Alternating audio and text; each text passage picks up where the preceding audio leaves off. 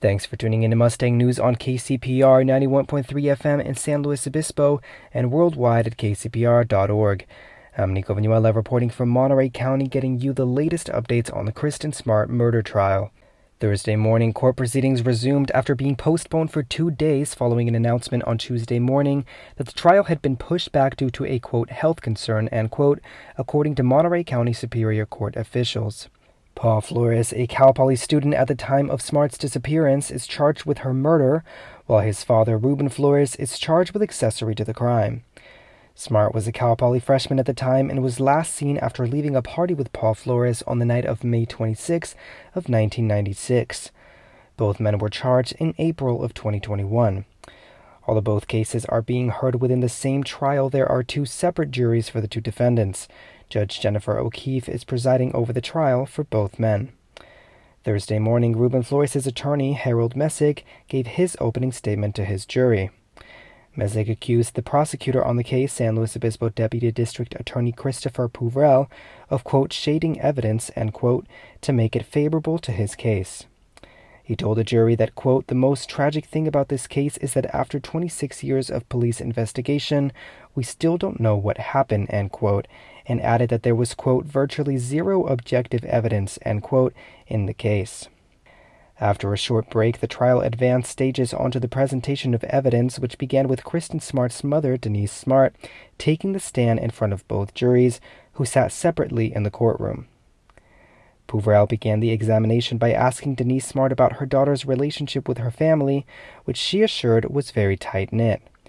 Denise Smart was then questioned about the process with law enforcement after originally hearing about her daughter's disappearance. In tears, Denise Smart told the prosecutor that she felt like, quote, the life of my daughter was of no value to anyone except for family, end quote. Paul Flores' attorney, Robert Sanger, cross examined Denise Smart after Peuvrelle. He questioned her about her daughter's behavior and well being in the year leading up to her disappearance, referencing a letter from May of 1996 in which Denise Smart mentioned some of her daughter's, quote, poor choices, end quote.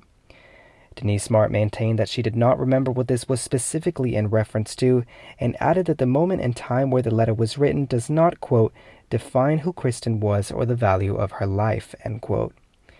Ruben Flores' attorney Harold Mesick also cross examined Denise Smart, mentioning that Kristin Smart had been failing classes at Cal Poly around the time of her disappearance. Denise Smart said once again that the letter, which contained mentions of Kristin's academic struggles, was only representative of that particular, quote, moment in time, end quote. Matt and Stan Smart, Kristin Smart's brother and father respectively, also took the stand on Thursday. Peuvrelle and Sanger questioned both men, and Mesick also cross examined Matt Smart.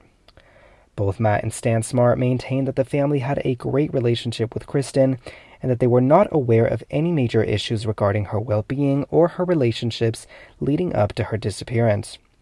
Stan Smart was questioned by Peuvrelle and Sanger about an incident in which he drove to Ruben Flores' house in the summer of 1996 while he was on a three month long search for his daughter.